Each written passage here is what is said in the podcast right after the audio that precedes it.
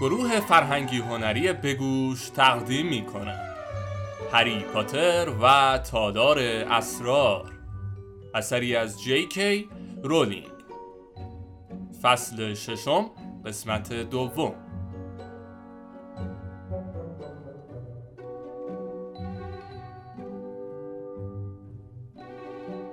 کلاس های پروفسور مکگوناگال کلاس های پرکار و فعالی بودند. اما آن روز درسشان از همیشه سختتر بود. هری تمام درس های سال گذشته را در طول تابستان از یاد برده بود. آن روز باید سوسک را تبدیل به دکمه می کردند. اما تنها کاری که هری توانست بکند سر و کله زدن با سوسک بود. زیرا سوسک تمام مدت روی میز حرکت می کرد و از چوب دستی هری می گریخت. اما مشکلات روم پیچیده تر بود. او چوب دستیش را با یک نوار سهرامیز قرضی بسته بود. اما به نظر می رسید چوب دستیش به شدت آسیب دیده و قابل تعمیر نیست. وقت و بی وقت ترق تروغ می کرد و جرقه می زد. هر بار که رون می‌خواست شکل سوسک را تغییر بدهد دود قلیز و تیره ای از چوب دستی خارج می‌شد که بوی تخم مرغ گندیده می‌داد. رون دیگر نمی توانست جلویش را ببیند و یک بار آرنجش را روی سوسک گذاشت و آن را له کرد و مجبور شد یک سوسک دیگر بگیرد. پروفسور مکگوناگال از مشاهده این وضعیت چندان خوشنود به نظر نمی رسید. وقتی زنگ ناهار خورد، هری نفس راحتی کشید. احساس می کرد مغزش مثل یک اسفنج فشرده شده است. همه از کلاس بیرون رفتند. غیر از او و رون که با عصبانیت چوب دستیش را به میز میکوبید و می‌گفت عجب چیز مزخرف و به درد نخوری شده. چوب دستی مثل ترقه صدا می کرد. هری گفت یه نامه بنویس و بگو برات یه چوب دستی نو بفرستن. رون چوب دستیش را که حالا فیش فیش صدا می کرد در کیفش گذاشت و گفت آره حتما اون وقت یه نامه اربده کش دیگه برام میفرستن و میگن تقصیر خودت شد که چوب دستیت شکست. آنها برای صرف نهار پایین رفتند. در آنجا هرمایونی یک مش دکمه به آنها نشان داد که در کلاس تغییر شکل درست کرده بود. اما دیدن دکمه ها نیز حال رون را بهتر نکرد. هری برای آنکه موضوع صحبت را عوض کند گفت امروز بعد از ظهر چه کلاسی داریم؟ هرمایونی فورا جواب داد دفاع در برابر جادوی سیاه. رون برنامه هرمایونی را گرفت و گفت چرا دور کلاسای لاکهارت قرب کشیدی؟ هرمایونی که گونه هایش گل انداخته بود با دست پاچگی برنامهش را از دست رون قاپید. آنها ناهارشان را خوردند و به فضای ابری و گرفته حیات قدم گذاشتند. هرمایونی روی یکی از پله های سنگی نشست و دوباره سرگرم خواندن کتاب سفر دریایی با خوناشام ها شد. هری و رون ایستادند و چند دقیقه درباره کویدیچ حرف زدند تا اینکه هری متوجه شد یک نفر او را زیر نظر دارد. سرش را بلند کرد و چشمش به پسر ریزنقشی افتاد که موی کدری داشت و هری او را شب گذشته وقتی کلاه قاضی را بر سر گذاشت دیده بود. طوری به هری نگاه می کرد گویی به همان صورت خشک شده بود. چیزی شبیه دوربین های عادی مشنگ ها را در دست داشت و همین که هری به او نگاه کرد صورتش مثل لبو سرخ شد. با حالتی مردد یک قدم جلو آمد و با نفس بریده گفت حالت خوبه هری؟ من کالین کریویم. منم تو گروه گریفندورم. اشکالی نداره اگه من ازت یه عکس بگیرم؟ کالین با شور و شوق دوربینش را بالا آورد. هری که گیج شده بود گفت عکس بگیری؟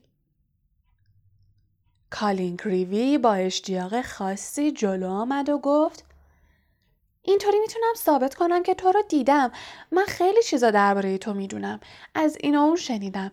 می‌دونم وقتی اسمشو نبر می‌خواست تو رو بکشه تو زنده موندی و در عوض اون خورش رو ناپدید کرد. اینم می‌دونم که زخمی که شبیه سایقت روی پیشونیت مونده. کالین با نگاهش لابلای موهای هری به جستجو پرداخت و گفت یکی از بچه های خوابگاهمون گفت اگه فیلم رو توی مجون مناسبی ظاهر کنم عکسا متحرک میشه. کالین از شدت هیجان لرزشی کرد و نفس عمیقی کشید و ادامه داد. اینجا خیلی جای خوبیه نه؟ من اصلا نمی‌دونستم تمام کارهای عجیب و غریبی که می‌کنم سحر و جادوه. تا اینکه نامه هاگوارتس به دستم رسید. پدرم که شیر فروشم باورش نمی‌شد. برای همین دارم یه عالم عکس می‌گیرم که براش بفرستم. اگه یه عکس از تو هم بگیرم خیلی خوب میشه. کالین نگاه ملتمسانه ای به هری کرد و ادامه داد. میشه دوستت بگیره تا منم بتونم کنارت وایسم؟ میشه بعد عکس تو برام امضا کنی؟ عکس امضا شده؟ داری عکس امضا شده پخش می‌کنی پاتر؟ صدای بلند و ناخوشایند دریکو مالفوی در حیات پیچید دریکو مالفوی درست پشت سر کالین ایستاده بود و مثل همیشه دوستان ازولانی و قوی هیکلش یعنی کراب و گویل دو طرفش بودند. مالفوی رو به جمعیت کرد و فریاد زد همتون صف بکشین. هری پاتر داره به همه عکس امضا شده میده. هری با عصبانیت مشتش را در هوا تکان داد و گفت دروغ میگه خفه شمال فوی کالین که تمام هیکلش به زور اندازه گردن کراب بود با صدای تیز و ریزش گفت چیه حسودیت میشه؟ مالفوی که دیگر نیازی به فریاد کشیدن نداشت چون نیمی از جمعیت حیات به حرف آنها گوش می‌دادند گفت من حسودیم میشه؟ به چی؟ خیلی ممنون من احتیاجی ندارم که یه زخم قلابی رو پیشونیم باشه من که فکر نمی کنم کسی بخواد سرش رو به باد بده شخصیت مهمی باشه. کراب و گویل احمقانه پوزخند می زدند. رون با عصبانیت گفت دهن کثیفتو ببن مالفوی. کراب که دیگر نمیخندید به او خیره شد و با حالتی تهدیدآمیز شروع به مالیدن بندهای انگشتش کرد. مالفوی پوزخندی زد و گفت مواظب باش ویزلی اگه دعوا را بندازی مامانت میاد و از مدرسه میبرتت مالفوی صدایش را نازک کرد و گفت اگه یه خطای دیگه ازت سر بزنه گروهی از دانش آموزان سال پنجمی اسلیترین که در آن نزدیکی بودند زدن زیر خنده. مالفوی پوزخندی زد و گفت پاتر یکی از عکسای امضا شده رو بده به ویزلی چون از تمام خونه و زندگیشون بیشتر میارزه. رون چوب دستیش را که با نوار سهرامیز به هم متصل شده بود درآورد. اما در همان لحظه هرمایونی کتاب سفر دریایی با خوناشامهایش را بست و آهسته گفت مواظب باش. گیلدروی لاکهارت که ردای فیروزهی رنگش از پشت سر موج می‌زد با قدم های بلند جلو آمد و گفت چه خبر شده؟ چه خبر شده؟ کی داره عکس امضا شده پخش می‌کنه؟ هری می‌خواست چیزی بگوید که دستش را دور شانه هری حلقه کرد و با خوشرویی فریاد زد. باید خودم حدس می‌زدم. بازم به هم رسیدیم هری. هری که به لاکهارت چسبیده بود و از خجالت دلش می‌خواست آب شود و در زمین فرو برود مالفوی را دید که رویش را به جمعیت حیات کرده بود و پوزخند می‌زد. لاکهارت به کالین لبخند زد و گفت زود باش آقای کریوی یه عکس دو نفره ازمون بگیر دیگه بهتر از این نمیشه هر دومون برای تمزاش می‌کنیم. کالین با دست پاچگی دوربینش را برداشت و از آنها عکس انداخت. در همان لحظه زنگ خورد و شروع کلاس های بعد از ظهر را اعلام کرد. لاکهارت رو به جمعیت کرد و گفت زنگ خورد. زود باشیم برین سر کلاساتون. آنگاه خودش همراه با هری که هنوز به او چسبیده بود به سمت قلعه رفت. هری آرزو می کرد یک افسون ناپدید کننده بلد بود. وقتی از یکی از درهای کناری قلعه وارد شدند، لاکهارت با حالتی پدرانه به هری گفت هری، عاقلان را اشارتی کافی است. این دفعه من قضیه کریوی رو لاپوشونی کردم.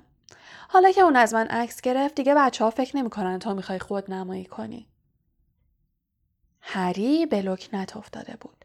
اما گوش لاکهارت به حرفهای هری بدهکار نبود و او را در مقابل چشمهای حیرت زده دانش آموزان با خود به راهروی برد و از پلکانی بالا رفت و گفت اینو بدون که پخش کردن عکس امضا شده برای بچههایی به سن و سال تو معنی نداره.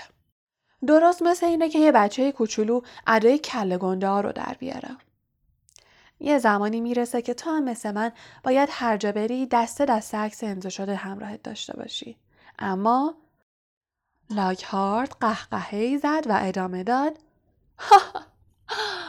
گمون نمی کنم الان وقت این کارا رسیده باشه. آنها به کلاس لاکهارت رسیدند و سرانجام او هری را رها کرد. هری ردایش را صاف و مرتب کرد و در آخرین ردیف سندلی های کلاس نشست. آنجا می توانست خود را با ورق زدن کتاب های لاکهارت سرگرم نشان دهد و از نگاه کردن به خود او در امان بماند.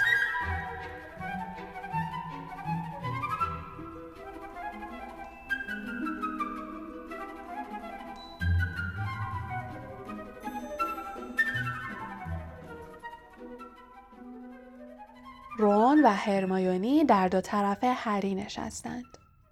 رون گفت هری صورتت مثل لبو قرمز شده. دعا کن کریوی و جینی همدیگر رو پیدا نکنن وگرنه با هم یه کلوب به نام کلوب هواداران هری پاتر را میندازن. هری با عصبانیت گفت خفش رو. همین را کم داشت که لاکهارت عبارت کلوپ هواداران هری پاتر را بشنود. وقتی همه سر جاهایشان نشستند، لاکهارت صدایش را صاف کرد و همه ساکت شدند. او جلو آمد و کتاب همسفر با قولهای قارنشین لوینگ لانگ باتم را برداشت و آن را بالا نگه داشت تا همه عکس او را ببینند که از روی جلد کتاب به همه چشمک می‌زد.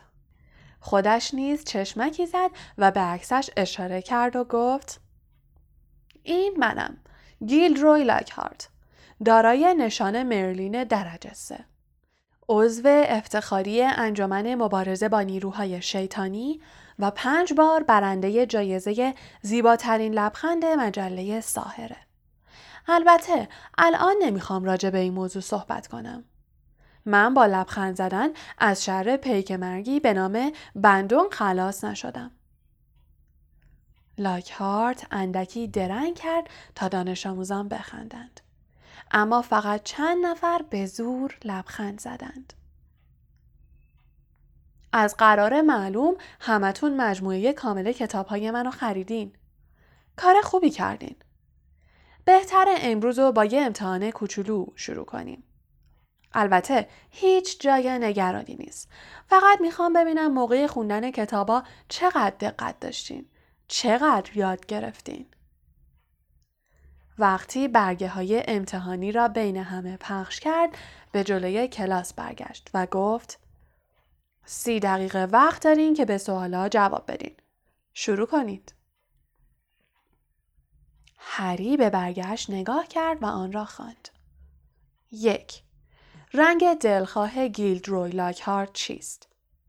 دو آرزوی قلبی گیلدروی لاکهارت چیست؟ 3. به نظر شما بزرگترین موفقیت گیلدروی لاکهارت تا به این تاریخ چه بوده است؟ سوال هایی از همین دست پشت سر هم ردیف شده و سه صفحه کاغذ را پر کرده بود و به این سوال ختم می شد. پنجاه و چهار سال روز تولد گیلدروی لاکهارت چه روزی است و هدیه ایدئال او چه می تواند باشد؟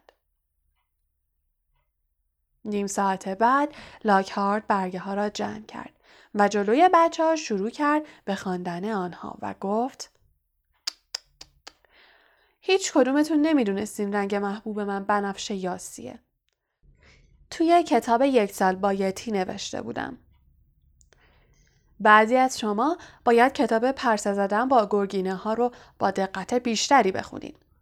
توی فصل دوازدهمش نوشتم که هدیه تولد ایدال من صلح و آشتی میان افراد جادوگر و غیر جادوگره. هرچند که دست رد رو به سینه هیچ هدیه ای هم نمی‌زنم. آنگاه چشمک شیطنت آمیز دیگری به آنها زد. رون ناباورانه به صورت او خیره شده بود. سیموس فینیگان و دین توماس که در ردیف جلو نشسته بودند از خنده خاموش میلرزیدند.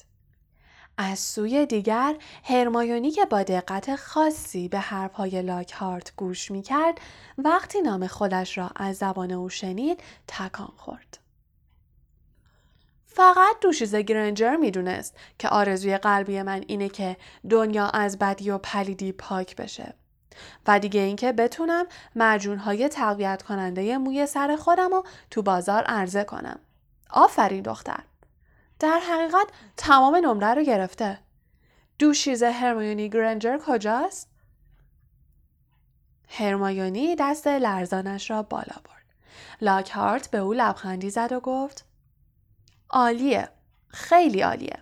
ده امتیاز برای گریفندور. خب حالا درسمون رو شروع می‌کنیم.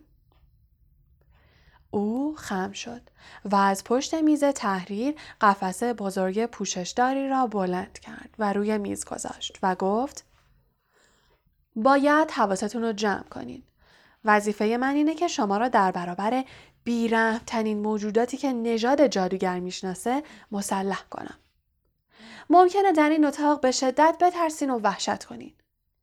اما مطمئن باشین تا وقتی که من اینجا هستم هیچ آسیبی به شما نخواهد رسید.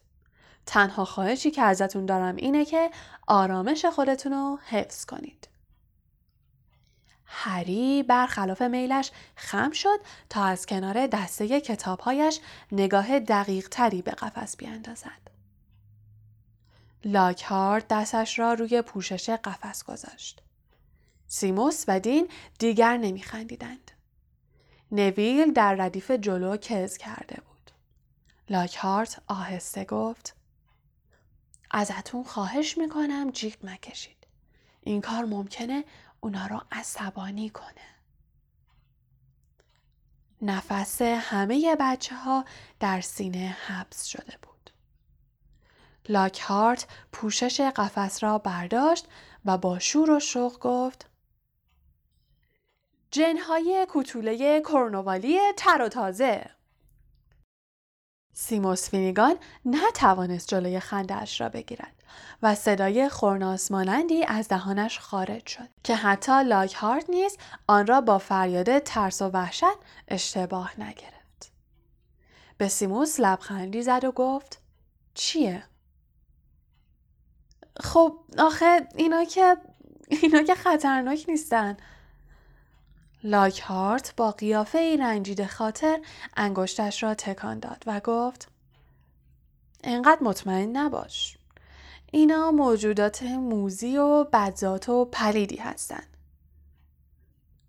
جنهای کوتوله حدود 20 سانتی متر قد داشتند و رنگشان آبی روشن بود.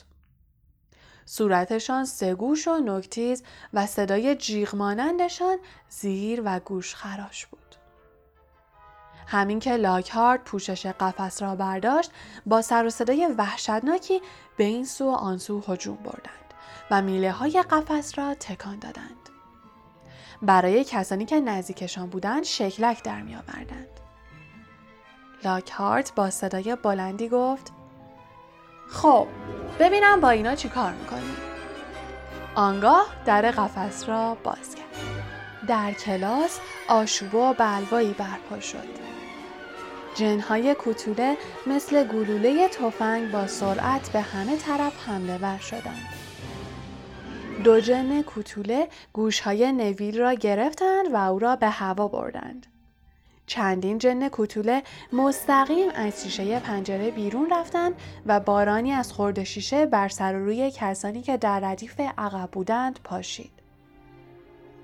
بقیه آنها بدتر از یک کرگدن سرکش به ویرانی و خرابکاری در کلاس مشغول شدند. شیشه های مرکب را قاپیدند و به سر و روی دانش آموزان و در و دیوار کلاس مرکب پاشیدند. کتاب ها و کاغذ ها و عکس های روی دیوار را پاره کردند. سطلاش ها را واژگون کردند.